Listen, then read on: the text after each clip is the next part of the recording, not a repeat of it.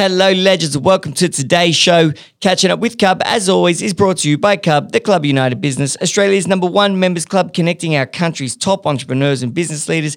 And today I'm catching up with my good friend and Cub member, Gail Donay, the CEO of Step Insight. Step Insight is a software development company that simplifies businesses' processes using technology and brings new ideas to life through applications and software me and Gail had a great conversation talking about how to retain staff by creating an incredible team culture and, and bonded team, how to avoid getting ripped off using software developers, and the things you should be doing to make sure you have the best relationship and, and success together with your software developer. And the pros and cons of offshore and onshore teams. It was a great conversation that, for anyone interested in getting into technology with their business, is a must listen to. Gail's a great friend of mine, very smart guy. They've built our Cub app and are doing another one for us. I hope you enjoy the show.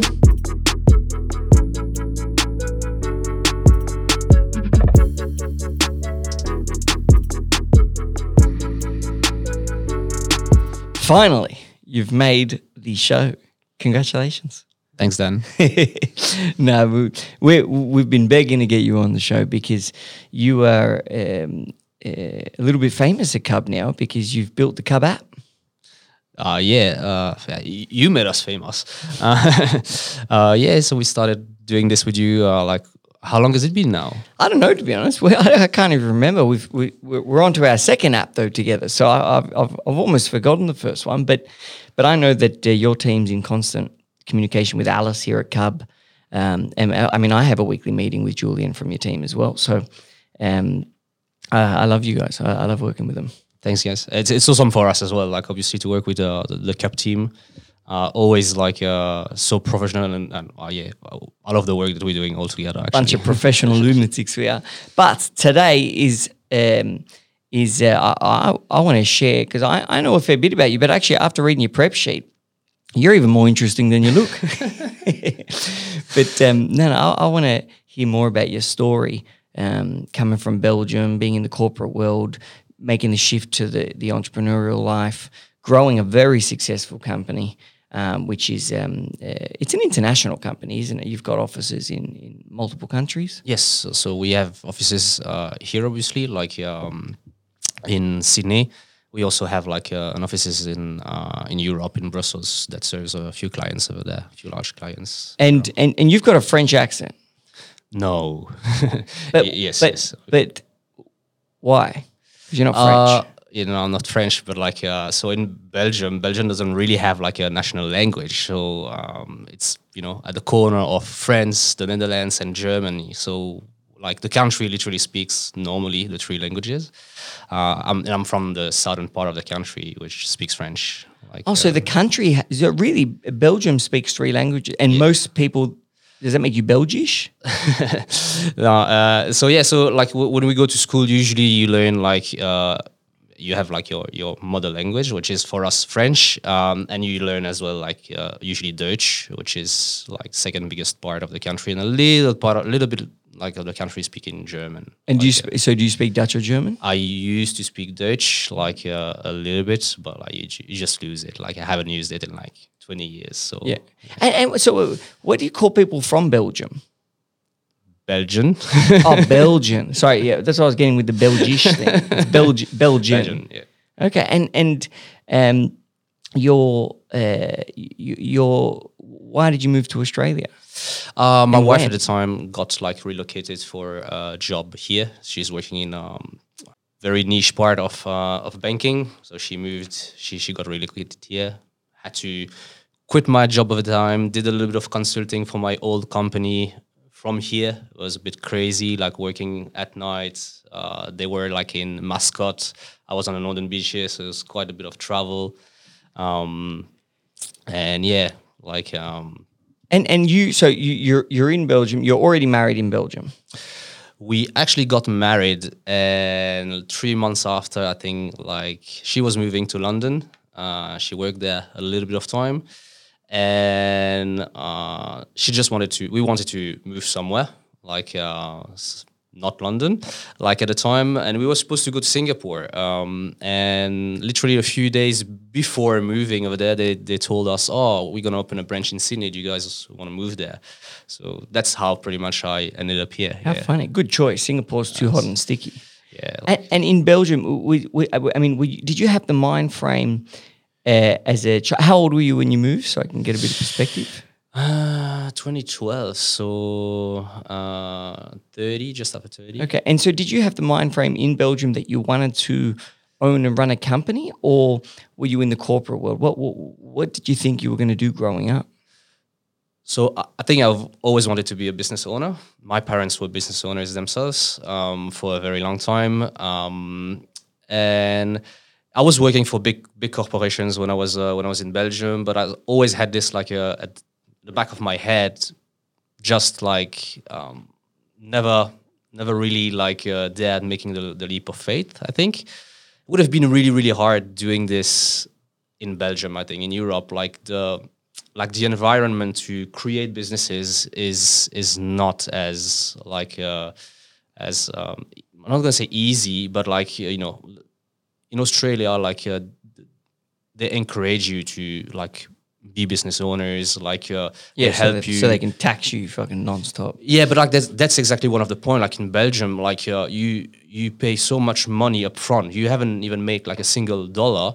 Like they're gonna come and it says, oh, you have like a software development company. Oh, you know, roughly that's what they're making. So the, for the first two years, this is how much you're gonna pay in tax, even if you've never made like one single. Oh dollar. my God. Is that how it works there? Yes, yes, yes, yes, yes. That's worse than here. uh, and our taxes over there like like crazy, like much worse than uh, than Australia. Um, but like it's also like I think like here, you know, if you work hard, like uh, if you put your heart into it, people give you a chance. Like even if they you come out of nowhere, like people will give you a chance, which would be like much much harder. You have to prove a lot more, like uh, over there. Than, That's than interesting. And so, um, you you move when you moved to uh, Sydney. Smart choice, by the way. Um, did you go straight into starting a business because you spoke English? I assume at that point. Yeah, so I used to work. I used to work for uh, international company. So back in Belgium, and I was traveling already like a, a lot. Actually, like um, I had I had a chance to um, have to go and implement like some of the software that we had that my team had developed like a little bit everywhere in the world. Um, and it was an international company, so everyone was talking, or speaking French. Uh, sorry, speaking uh, English uh, at the company already. And so, did you go straight into owning a business, or when you got here, did you uh, try get back into the corporate world? No, so obviously I had to find a I had to find a job like when uh, when I landed here uh, and uh, worked actually funny for for a, a French company. It was not intended at all. Like uh, I ended up there like like pretty much like uh, like uh, out of luck. I'm gonna say. um, and yeah, for another five years, um, I was I was at this company, so big pharmaceutical company. Uh, yeah, still like implementing software like uh, for them, and uh, yeah, it's it was still like in the, at, at the back of my head, like I wanted to do something much bigger, like uh, bigger than myself, like uh, and like helping people, like uh, helping other businesses. That's what really like uh, was driving me. And yeah, I, I, I'm gonna say like for another three, four years, it was the same. Um, same thing that happened like when I was uh, in a big corporate world. Uh, you just discover that people have their own agenda, like, uh, and it's usually more driven about like, like what they want to do that than really do the right thing. Like uh, those big corporations, they slow, they don't, they don't innovate. It's really, really hard. Like the sometimes when I wanted to do something that would save them like so much money or like make them so much more money, still it was taking me like a year of lobbying, like just like trying to make them understand and they were coming back with often like, oh, no no we're gonna gonna do this like uh, or like oh we can't invest this money in there oh but we're actually gonna make so much more money like so it's it's, it was really frustrating for me, like uh, very, very frustrating. So at some point, it was just like I had a few, I'm gonna say friends, and I said like, guys, do you want to open a company? And uh, yeah, like over two hours, like uh, we're just like, okay, bam, bam, bam, and we opened the company. It was five years ago, and yeah, we really haven't looked back since then. Only wishing I would have done it like earlier, to be honest. Really? Yeah. Yeah. Well, anyone listening that that's still at your playing corporate Game of Thrones. Yes. Make the leap. Was it a scary leap? How would you describe the the emotions of of jumping from, I guess the I mean, uh, corporate life is a, a secure life. Maybe a boring life because you can't innovate. Well, but if you've got the entrepreneurial mind, maybe it's a boring life because you can't innovate as much and do that type of thing. But but uh, what was what was the what were your emotions like? What feelings did you have when you made the leap? Yeah, so obviously it was it was scary, uh, exciting at the same time. Like um, because like you, you don't know where you're going. Like uh, obviously we had a plan in mind, like uh, of building some like some some form of tools at the beginning and then resell it. So I was I'm gonna say I was lucky because I had done like a, a lot of good work like uh, at the time with like I had like yeah people I have been working in the past like uh, for those companies that had moved on already like two other companies um, I reached out to them like uh, earlier on. I, I, actually had like uh, uh the support of my directors at the time. Like uh, I told them like in advance this is what I'm gonna do.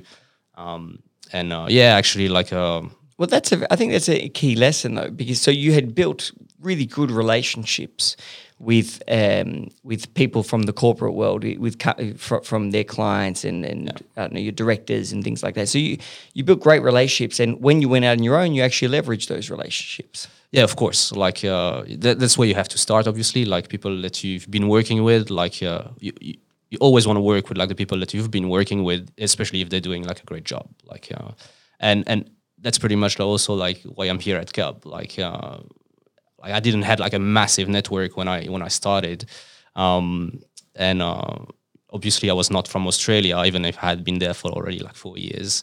Um, yeah, I didn't had like this network, so that's that's really why like uh, I wanted to join like a club like this. Is that why you originally joined Cub? Yeah, yeah, yeah. How like, funny! And, and, and, I mean, now I'm assuming you have a huge network. Oh yeah, I would like uh, like I, I can't speak uh, you know uh, enough of Cub. Like uh, for for me, honestly, this is like a second family. Like uh, I've made so many friends here. Like uh, I've what uh, created. I've share. I'm sharing an office with another member.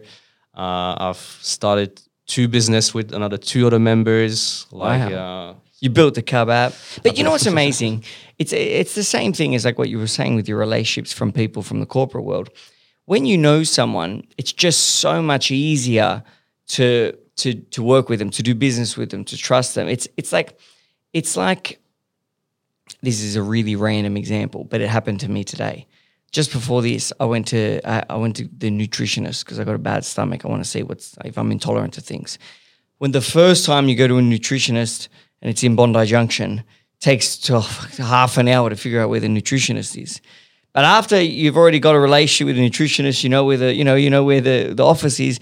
Second time you can go back, do you want to do business with them? It's a lot easier. I know where to park. I can get out and walk straight in and say, hey, hey, Sarah, how you going? And sit straight down. Once you've got that, like relationships are the same way. If you're doing business with someone, you already know them, you got their number, yeah, you trust them. Uh, they might not even be the best person in the country doing it or the best person to it, but you already know them. It's so much easier to pick up the phone, call them. And that's what that's the power of relationships. You know, you don't know when you're going to need uh, to ask someone uh, for help whatever that help is, whether it be services, introductions, things like that. And you, you, just as simple as being a good person and taking the time to meet people, build relationships with people, your just odds of survival and succeed, success is just so much higher. Like it, it's not even a cub thing; it's just a life thing. Yeah, like so definitely like. Uh, as you just said, like when when you already have like the relationship with someone, like it's, it's so so much easier.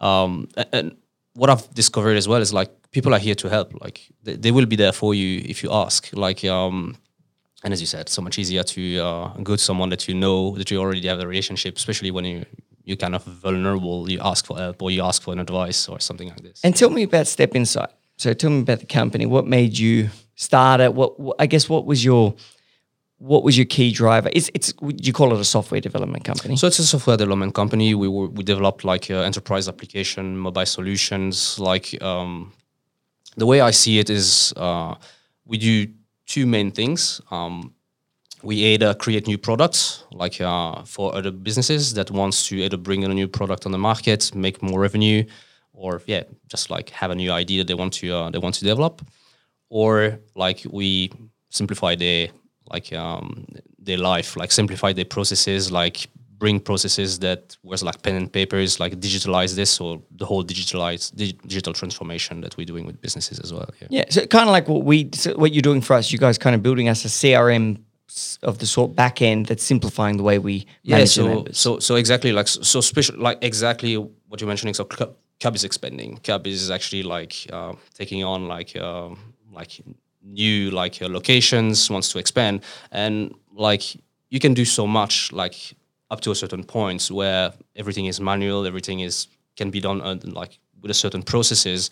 But at, at some points, if you want to scale up, you want to go fast, you wanna you don't want to have to multiply your team by ten, then you need to like digitalize like some of those like assets and. Uh, it's a funny thing because because like for us, which a lot of uh, businesses uh, I'm sure can relate to, that one of the main reasons why I wanted to spend the money on the on, on the technology was was actually just to make the, the the team make their lives easier. You know, instead of the heavy administrational and reporting in the back end, it's just there for us now. And and the the the, the team, uh, particularly the service team and the, the back end team, they can use that time to uh, to focus on something else. And that's that's what that's what's been the biggest uh, benefit to us so far. Get you know moving more into technology. I, I assume that's the same for a lot of companies. Yeah, exactly. Like so obviously when when you hire people you hire them like to like for the for the, the strength like and not to spend time like uh, you know punching numbers or or uh, doing like um, work that could be done by again by a computer like so much faster and so much better like uh, you want them to actually use that time to like yeah like uh, do something valuable for your client. Exactly. Yeah. You know, like it, that, that's what it is for us. Well, and and so why did you start a software development company? That was your background. That's your passion, or I guess what's your what's your you, you mentioned briefly before that you really are passionate about helping businesses. You know, how did you come up with this idea for this company? Yeah. So like I've always been obviously in, in software development, so this is this is my background. Uh, and I started really quickly. I was working for um, uh, flight, like a flight transport company, so TNT. Um, and what I really like is actually solving problems. Like, and that's what people with business have, like all the time. They have problems, they have issues. Like, uh, and I really like to solve that using tech, to be honest. Um, uh, yeah, and that's why like yeah, really quickly like I, I managed to build like products for those companies. So I was working for those companies, but I had like quite like uh, I was quite free to do my own thing. Like um, so, I, yeah, I came up with a lot of ideas to like completely transform the way those companies was working. And sl- we, we're talking like very large like corporation, global corporations.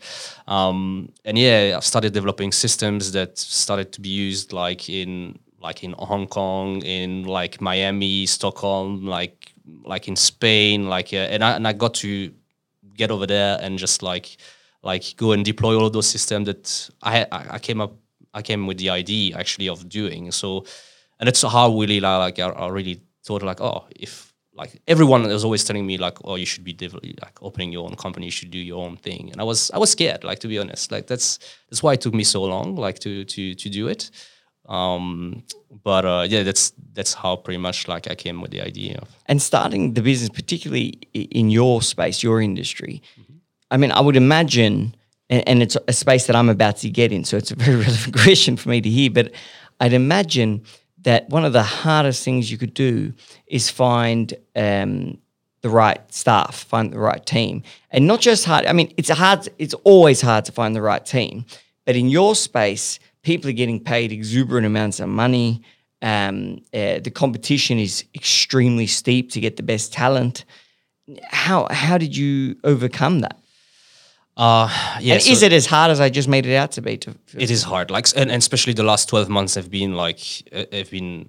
I'm gonna say a nightmare uh, to find like to. It's it was it's always been hard, obviously, to find like good staff, but also people that can fit your culture. Like for us, this is super important. This is uh, we ba- we we build the whole company based on like the company culture, and um, we often take like a, a, lot of time to find like the right uh, the right fit for us. Um, actually, we we we often look at you guys like uh, because this is the same like you guys have an amazing team as well like um and uh, it's it's always what I'm referring to. Like so, like oh yeah, I want to build like a you know a, a, team as good as as uh, as what you guys have here as well. Like uh, like obviously like tech tech team, but mm. like uh, and like just just smarter, smarter. Like we want to be exactly different. like Cub, but just a bit smarter. but like yeah, like so I, I've all.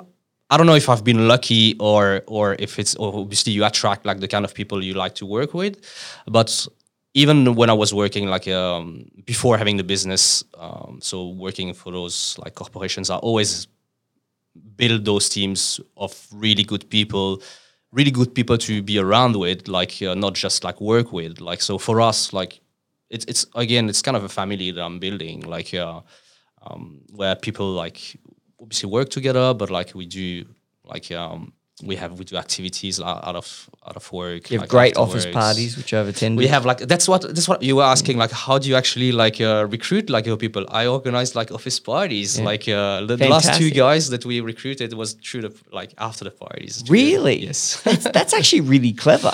Well, I was playing beer pong, yeah. Mario Kart. That was mad. I haven't been to a party like that in really ever. I felt like I was in America, at college. But but see that type of thing what, what, what's interesting is that you, and we do it at Cub, is I blame, I don't like, I always say it, I've said in too, probably too many episodes now, is that I don't believe in work and home life. I just believe in life and they're kind of one thing. And, and that's kind of what you're describing. Your team isn't just there for work. They're there for for for each other to to to socialize, to make friends, to play Mario Kart, you know, to, to, to bond essentially as as as friends. And i'd imagine that has a very big impact on your on your culture. Yeah like if you think about it like we, you spend like more than like eight hours a day more than half your day like with the people at work. Like and for me like I, you, you see that like you see that a lot like big companies um, people they're gonna go and they're working for a paycheck. Like this is sad for me. Like like it means you don't really enjoy what you're doing. Like you spend half of your time doing something that you don't necessarily like enjoy like or you don't do it for the right reasons. Like for me that's super important that my guys come at work like and they actually enjoy themselves. Like and that's why i've created the company as well. Like for me like i, I start from the principle that you can do high quality work but you can have fun doing it. Like uh, and you will get like the best out of the people if you like you, again you make it enjoyable for them. Like uh, and, and i also think that particularly in your industry where competition is very steep in terms of finding the best talent to avoid people moving company and being poached having uh, really strong relationships with their with their peers with their um, with their team at work and having a, and enjoying work, having fun at work, that's got to be an essential element to maintain to retaining uh, talent. Like to retaining them, I would say yes. It actually happened to us like uh, not not long ago, where people says like been offered like so much more money. That's uh, like you know you have like large, really large company paying mm. like crazy amount of money. Crazy money. Like it's it's just literally impossible to uh, to match. Uh, and people say, like reject the offers like because they it's not like i know i can get like a lot more money but like i, I will not get what i have here. Like uh, yeah. We had like people that came and work for us as well like uh, on they choose to work for us because they were saying oh yeah like like people over there looks so much more like uh, enthusiast and uh, so looks like again there's a company culture. Yeah. And your office is is really not like when you walk in it's a good vibe but it's a big office but um i was talking to a, a member who's uh, who owns a very large tech recruitment business, very very big. Um, he's been around for many many, I think twenty years, and he was saying that you know these these peaks and troughs in um, de- developers uh, they they've come and gone uh, over over time, and what happens is when they get too high the big corporations go and pay ridiculous money for people. And then once the market readjusts and people's wages go back to normal, they end up firing all of them or part of them, most of them, or they offer them part time or you know all this all this stuff. And so, I mean, on the employees' uh, perspective, sometimes it's not always good to just chase the chase the check. Sometimes it's okay. Think about um, think about what happens if, if you oh if you're getting paid so much more maybe there's a catch 22 to it. You know, it, what's that saying? if it's too good, if, if it's too good, uh, too good to be true, maybe maybe it might be. Maybe you should stay where you put. and and that's exactly what's happening actually at the moment. So I've I've been I'm always talking to recruiters, and um, they they've been saying that the market for the, the, those last three four months is adjusting.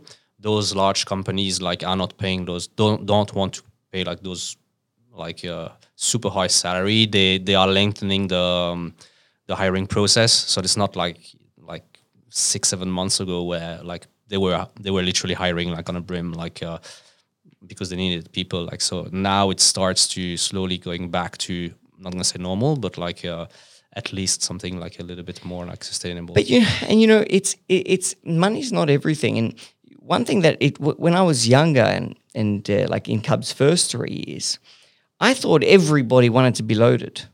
You know, or, or sorry, everyone does want to be loaded, but I thought everybody needed to be loaded. You know, I thought everybody in their head needed to be super rich. Um, because that's what I in my head needed, you know, wanted. But you got to realize that that's not that's not um, that, that's not the case. It, people are all different, and one thing that uh, I try to think about now with the team is that uh, business is a vehicle. It's a vehicle for people to get from point A to point B where they want to get, and just their point B is not your point B. Right? They've got their own point B, and you need to work with that person to help them uh, to, to, to make it possible for your company to help them achieve their their their version of success, their version of point B, and that might be uh, you know X amount of dollars. It might be ah you know I want to be able to afford a nanny so I can keep working full time when I have a child. It might be yeah whatever it is. Um, um, but people are different, and being a business owner, you can't think that you can't think someone you can't no one you, no one's the same. And you have to ask them what they want. You can't just expect. That might have just been my mistake but but definitely a lesson i thought worth noting. Yeah that's something that actually we we, we do a lot is um, we catch up with the guys a lot just to make sure that you know we stay on the on the right track of the development um, and, and what they want out of the out of like work and what we can provide them. Uh, so yeah that's something that that we we often discuss making sure that how, how do they want to develop what they're looking for like uh, and uh, yeah that's that's really something uh, and how are you managing how are you managing um, work from home? Is most of your team working from home? Because your industry is pretty work from home heavy actually no like pretty much no one's working from home not because like i don't want to like because they most of the team like prefer to be at the office. So for us, it's kind of an hybrid model where like they can do whatever they want. like uh, if they want to work from home, they can work from home. If they want to work from the office, they can work from the office. But like easily 85% of, of the team is at the office uh, on a daily basis. Wow. Actually, in these conversations, in the podcast com- podcast conversations I'm having, the most successful companies I've seen so far are giving the team the freedom to choose and the team mostly are choosing to be in the office. If it's a good company culture. And that's the thing like people likes to be around each other like um, not just for like the good vibes but also like from from a work perspective like they can talk to each other they can they can ask question like much much uh, faster um, and uh, and again like people likes to be around each other, like uh, and not alone at home when they need to, when they need to do something, when they need to. Yeah, my fridge is getting like, fixed. Yeah, something something like this. Oh, you want to take a step back and say, okay, I want I want a quiet day, like working on my own. You can do it. Like people say, well, I work from home today. Like, um, but yeah, like most of the time, like. Yeah. And do they have to notify you, or they can just do it? Like they do notify me, but which is more like from uh, I'm gonna say like uh, they, are being polite, which is a hey guys, I'll be from working from home like today. It's not just me; it's like they informing the whole team. Like um, like on our Slack channel, they will say like, hey guys, I'm working from home today. I think that's very important because you want to know where each other are. Yeah, obviously. Yeah. And what about um, time? So if you're going to come into the office, mm-hmm. are you there? If you're going to come in, you come in on time. You're there at nine, or if you want, you can come in at eleven. this one is gonna be uh, yeah funny one. I'm probably I'm probably like the the one which is like the latest at the office. Like uh, I usually arrive like around ten, depending if I have to drop the kids or not. Like uh, now people arrive like pretty much whenever they want. Like okay. so we're looking at like the, the job being done. I know how long it takes to get things done, and we trust people. Like so, and, and again, like the team that we have, that's the team of people we want to work with, and then they will give you their shirts if they can. Like uh, they, they they they do the work. So Sorry. yeah, so in return, like for, for us, like we give them the flexibility that they can come whenever they want, leave whenever they want. But again, like people like they, they, they do their job, they know like uh like uh, and it, sometimes it happens they have to leave earlier, like arrive later. And, again, the same. They will tell me, "Hey guys, I'm I'll be late today." Like no worries. And you've got a big team. So that just means that, I mean, it, it would be hard to manage coming and going. There has to be that element of trust. But I think that the fact that they actually like each other and they enjoy being uh, together and, and there, there's no greater, in my opinion, there's no greater kind of need for a, a, a person than to feel like they're contributing towards something greater than themselves and, and they're doing something that they can be proud of and they're, they're receiving uh, love for that and attention and praise for that. And other than uh, raising your family and, and doing good and getting that from your family, the other place you do that is your career. And if they're feeling that and that's they're getting that from the office, then you're you're giving them such an important um, such an important need of life. yeah like so like uh, again like for us like whether it's like the the work that we're doing like uh, we we consider everything like uh, like uh, our baby projects like uh, we we put a, a lot of love and a lot of like uh, passion into like what we're doing and and it comes to like all those different type of people that you that, like you know when we've built a team like uh, that's the kind of people we're looking for people that are really passionate uh, like uh, to do their work. And and it, it translates to like the whole culture of the team. Like uh like it's passionate people that loves to do what uh, what and it's easy to like um it's it's easy to work with those people. Like uh it's easy to um, you were saying like give them love and then uh like it's a cheerful team like uh, everyone just likes to be here like um so I, I think for me it makes things easy And you've obviously grown a lot, um, and I've even I've watched you grow a lot over the past few years. Few years. Um, what eh, have you had? I mean, growth can often be one of the hardest things a business can do. Um, have you had any specific challenges uh, with, with growing so quickly? Yeah, yeah. So I, I actually, it's it's funny because I didn't know that. Or I thought it was like not true. Like uh, I was like, oh, how could growing be an issue? Like uh, when you're not a business owner, you're like, yeah, of course it's easy. You have more work, more money, more this, more that. Should be, it's easy? Actually, not. It's probably like the the hardest bit uh, of the business. Um, because like you you just realize that the way you were working like if you want to scale it just doesn't work. Doesn't work, it just yeah. doesn't work. Um you have to you have to um like streamline your processes. Like uh, you have to make sure that uh, everyone everyone fits those processes. It's funny like when i was on the other side of the fence and i was hiring people like me like now um i was like why did it making this so complicated or so corporate or what do they have like all of those processes and now you're in the seat and you're like yeah now i understand why you have to do you had to do this you can't make it like you can't be a cowboy like all the time like you have to yeah put some processes and yeah and It's really interesting. and you've actually got that two perspective. It's like the corporate world and then um, the SME world. And and you're right. Imagine getting as big as a corporation. You you almost don't need people to think anymore.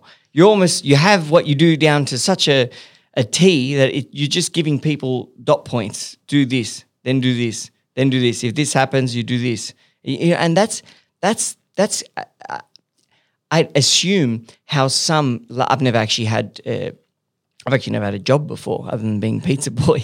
I was a pizza delivery boy, but but I assume at the um, corporate, it- it's some of those big corporates, they their operations are just so strict and so uh, detailed that that people don't need to think; they can just do. And it, it- from their perspective, that's even better because if someone says, "Oh, that's it, I'm leaving," you say, "Oh, not a problem. We can put anyone in that position, and we've got we can just give them this rule book, and they just do exactly what that says, and we don't have to worry anymore."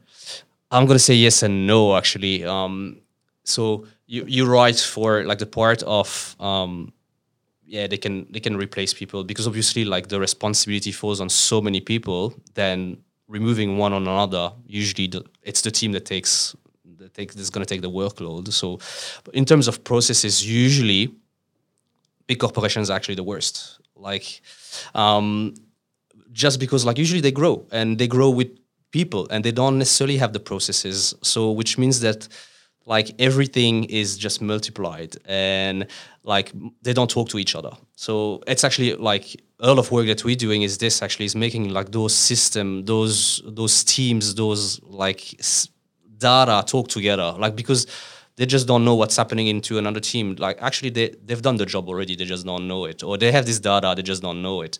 Like um like yeah like they grow so fast and because you have like a, a lot of layers of management like so people don't even know what other people are doing like and processes are not like you have like high really high processes which like hr or something which would be the same for the whole company but like the way people are working is usually not. That's where it breaks. And that's an interesting insight though because that's something that you're solving for companies. Yes. well you solve for small and big companies but you're seeing that being an issue for larger corporations. And so would you say from your perspective that as companies grow uh, and grow rapidly and grow fast that that is the biggest issue you're finding that their, their operations aren't good enough and potentially their team communication is not good enough. Yeah 100% like um it's it's the the, operations like uh, daily operations that usually like um, starts like breaking starts they're not optimized like they're not streamlined like uh, and it's where like quality as well like starts like um, decreasing. And it, it, but I, I also I, feel for businesses too because I know what it's like to write an, op, an ops manual, and then it, it, changes every week, and it's like this forever evolving document, and eventually you're like, oh, I don't even know why I have it because I keep changing. But the reality is, yeah, you need it. Like you need it. For example, Cub right now, we've got two clubhouses in the pipeline. We need to be able to hand over to the head of that club, hey, here's how you run the club. This, this is how it works. And if we don't have that, A, it's going to be a lot harder and a lot more time to train that person. But B, we can't scale. Yeah. And and so I understand the feeling of giving up on the ops manual because it's changing, particularly in your early days when you're always improving. But you just can't. You got to, or at least come back to it at each stage. You know, as you're climbing up from step one to step two, when you land on step two. Okay, let's write an op manual for step two. Okay, now let's climb to step three. You don't have to start writing the manual when you're halfway up the step. But once you get to the platform of step three, okay, let's write the manual again. And that's how I see it. Like, is is something that you actually you refine. You don't necessarily like completely rewrite, but you you refine. And as, as you were saying, like if you want to scale like you need to have this. It's like your blueprints of like i can repeat my business somewhere else. Uh, if i do this this this and that then i can replicate it here and here and here and here. You have like the basics uh, and the, the right foundation to actually make it successful because you have all this experience which was already it's already been built like in the in the past. So that's super important. Yeah. And it's what you're saying. It's problem solving. It's almost the ultimate form of problem solving because you're basically figuring out how to solve other people's problems for them and problems they're going to have because you've solved them. So you've written them down, you've given it to them so they don't even have to solve them. If they come across it, let me read my book. Yeah. I'll find the problem in there. It's, it's just, it, it's, these patterns are everywhere. And one thing that happens in your space, which I mean, I've heard a lot, I've heard a lot of horror stories about people spending too much on an app or spending this and it didn't work. And I went to India and then it came back all funny. And then I went, you know, it, it, it, there's a lot of horror stories on on building app. Yeah, everyone wants to build an app. Um, and, and also softwares for, for companies like backends and things like that. How can people, what, what are some tips you might have on um, how people can just not get ripped off, one, and two, have the most successful relationship possible with their um, with their software developer? So uh, I think it call, it all comes down to uh, communication first. Like obviously, like being able to um, articulate w- what is needed um, is is for me like uh, really like something that, that like communications like like regular communication. It needs to be there. Um, then there's the whole obviously like and you just you, you just mentioned it like the whole um, offshoring. Like, uh, and obviously, like most of our team is is local. Like, uh, so I'm not gonna like start discussing like onshore versus like offshore. Like, I think like both both have like uh, really like um, good things to um, to to be said about. Both have pros and cons. And pros and cons, they, definitely. Like uh, for me, like you use offshoring for certain types of works, and you use like onshoring for like certain types of work as well. Like um, so, design for me is like a, is something which is like uh, is, is paramount. Like uh, we used to like in the industry, like this this like didn't uh, used to uh, exist before. Like uh, it was like uh, designing was uh, more like okay, tell me what you want, and I'll write it on a piece of paper, and then we'll go and then we'll build it and and then it comes back and it's not uh, it's not what you had in mind like we can't really download like your brain into like um, into the developer's brain like it, it, unfortunately doesn't work like this so that's why like actually like um, designing like an app it's going to take a little bit of more time at the beginning. Like we're going to spend more time a little bit of more money up front like to design what you want but at least you can see and you can feel and you can like uh, already see how it solves your issue or not. Like and you can refine it. It is much much quicker and much much obviously more cost efficient to change something on a, on a piece of design than changing it once it's been built. So one of my like big advice like take the time to design something up front and not to um, and, and not to do it when it's been uh, when it's been developed already. Yeah, it's kind of like building a house. You're not going to build a house unless you have the plans in great detail. You know, you got the blueprints down packed, the architect's done all the drawings, and it, it's all there. The builder just puts it together. Exactly, and and now you have the tools. So that why like it wasn't done like in in the past. I'm like, oh, I'm gonna say like in the last 15, 20 years, why we're, we're not doing this? Like it's because the tools were not there. Like now we have like really great, great tools that allow you to build this super quickly and and with a high fidelity like uh, of what it's going to look like exactly. The other thing that that uh, we actually do with you guys, which has been very successful, I'd recommend other people doing it if they're building an app or any sort of software, is that I have a weekly meeting with your team. And I don't know if you want people to do that, it's probably a lot more work, but I do. And I find that it keeps me in the loop. It keeps them uh, accountable and also keeps the communication very high between us. Um, and if I think of things, uh, good ideas or bad ideas, they can either say, Great, that is a good idea. We'll put that for the future. Daniel, calm down. We're not doing it in this one. Or they'll say, That's a stupid idea because of this. Uh, and then at least you can put it to bed straight away. So I, I also think that if you're building a software and it's an uh, external team, you want to be as as internal as possible and and weekly meetings is a good way to do that. You actually have like to like for us, it's it's really important to um, really embed ourselves in the team of the, the clients we're working with. Like uh, as you just said, like having like at least a, a, meeting a week is is the bare minimum for us. Like to get the communication going, the trust as well. Like uh, people see like okay, like you know, the work is progressing. Like uh, yes, it's going the right direction. Yes, they understand what I'm what I want. Like uh, that that's super important. Like uh, to communicate. Like uh, I'm not gonna say on daily basis, but like uh, like super regularly. Often. Like yeah, yeah. Freedom to freedom to call. Yeah. Essentially. Yeah, that's that's that's that's how we work with our clients. Like usually, like uh, again, like uh, most of our projects are like our little babies, so uh, we put a lot of uh, yeah heart and passion into it. And also, it means that if you've said, okay, this project's going to be ready for testing September and ready for launch in November. If, as the person, uh, as the client, you're catching up with uh, you guys or, or, whoever the software developer is every week, you know that they're on track. And and the reality is, even if companies, um, you know, they're beautiful people, great companies. If you haven't got that kind of accountability with someone, it is easy to let it slip and go a bit slower. But where, when there's that transparency, is here's what we're spo- this is what we need to have by this date, and then you're catching up with these people all the time. You're almost forced, as well as a company, to to to um, to achieve it. Yeah. And, you know, and you know what's happening. Like that's the thing. Like if you slip, if there's something which is you can you can say it's like really upfront. Like uh, you can um like uh like the, the clients will like uh will know upfront oh actually like uh we're late because of this or because of that you're not it's not gonna be like a month after that you're gonna know oh yeah actually we have like a few weeks we have a few weeks off like uh you know like uh, you know straight away because you have like this weekly catch up uh, and you said it makes you accountable as well like you say oh shit we have to we have to deliver needs to be done quick guys like you know It's just human nature. When you're accountable, you perform better. And what were some of the pros and cons between onshore and offshore? Uh, so obvious uh, for me, like communication is going to be like uh, uh, the main point. Like not necessarily because like, obviously because you can communicate like more often like on a same like uh, time zone but for me it's not really this it's like being literally being able to put your shoes in the like uh, to put yourself in the client's shoes like uh, it, it, it for me it's really important that you actually understand what you're building.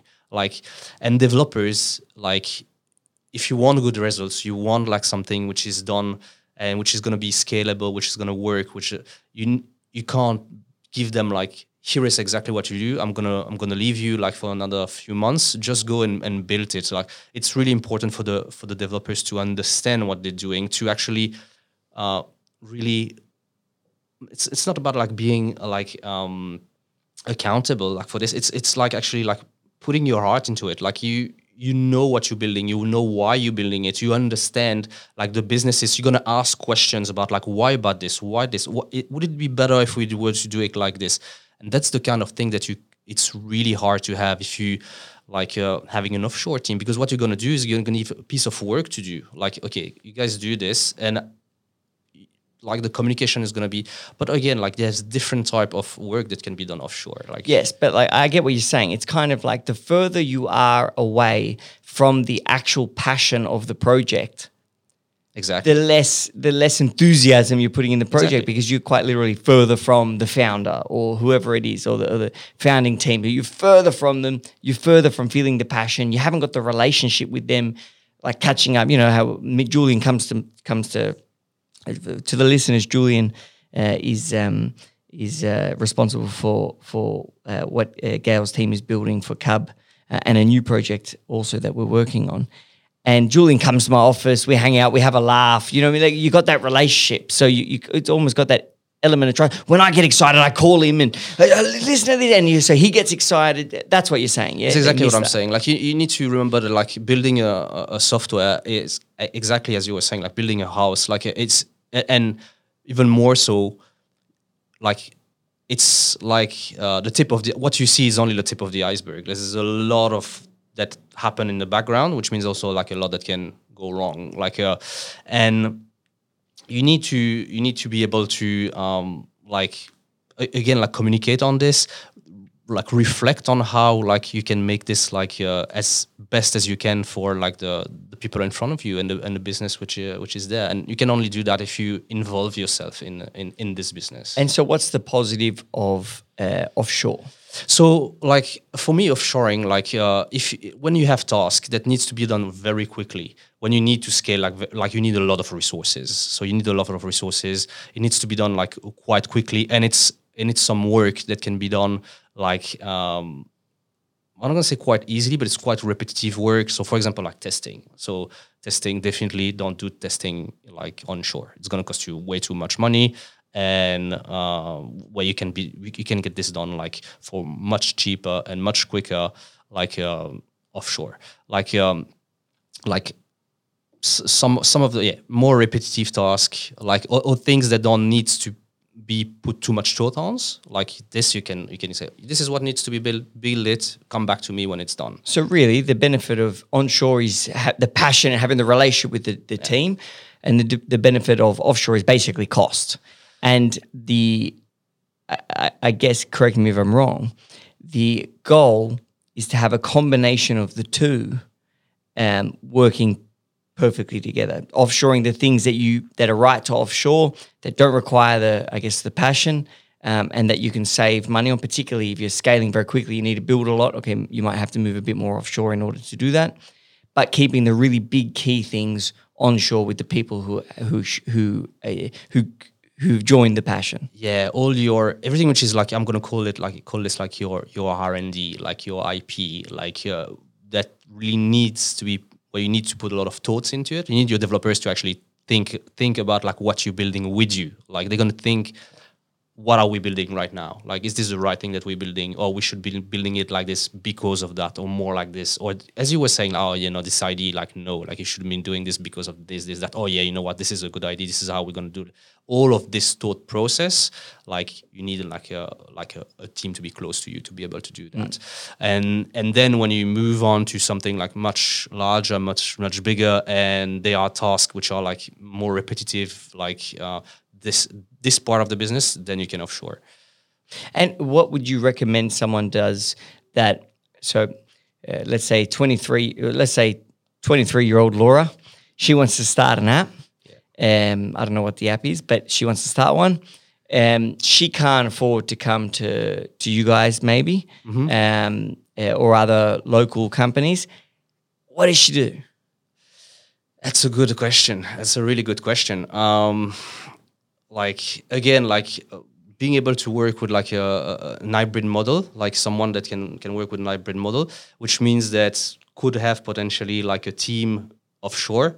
So but also a team here onshore that like uh, allow you to do all the, the thought process, all the thinking, which is still being done here, but like all the development might be done. Like, uh, or could they like come to you guys and say, "Hey, can you help me design my app?" You guys design it, and then they can use the designs to go raise a bit of seed funding to then get the app built. Or yeah, it, this, this can be done as well. Like it, it like it all depends on the ID, like who's gonna who's gonna execute it. Like we then we get into like uh, raising capital, like uh, which is different different subjects.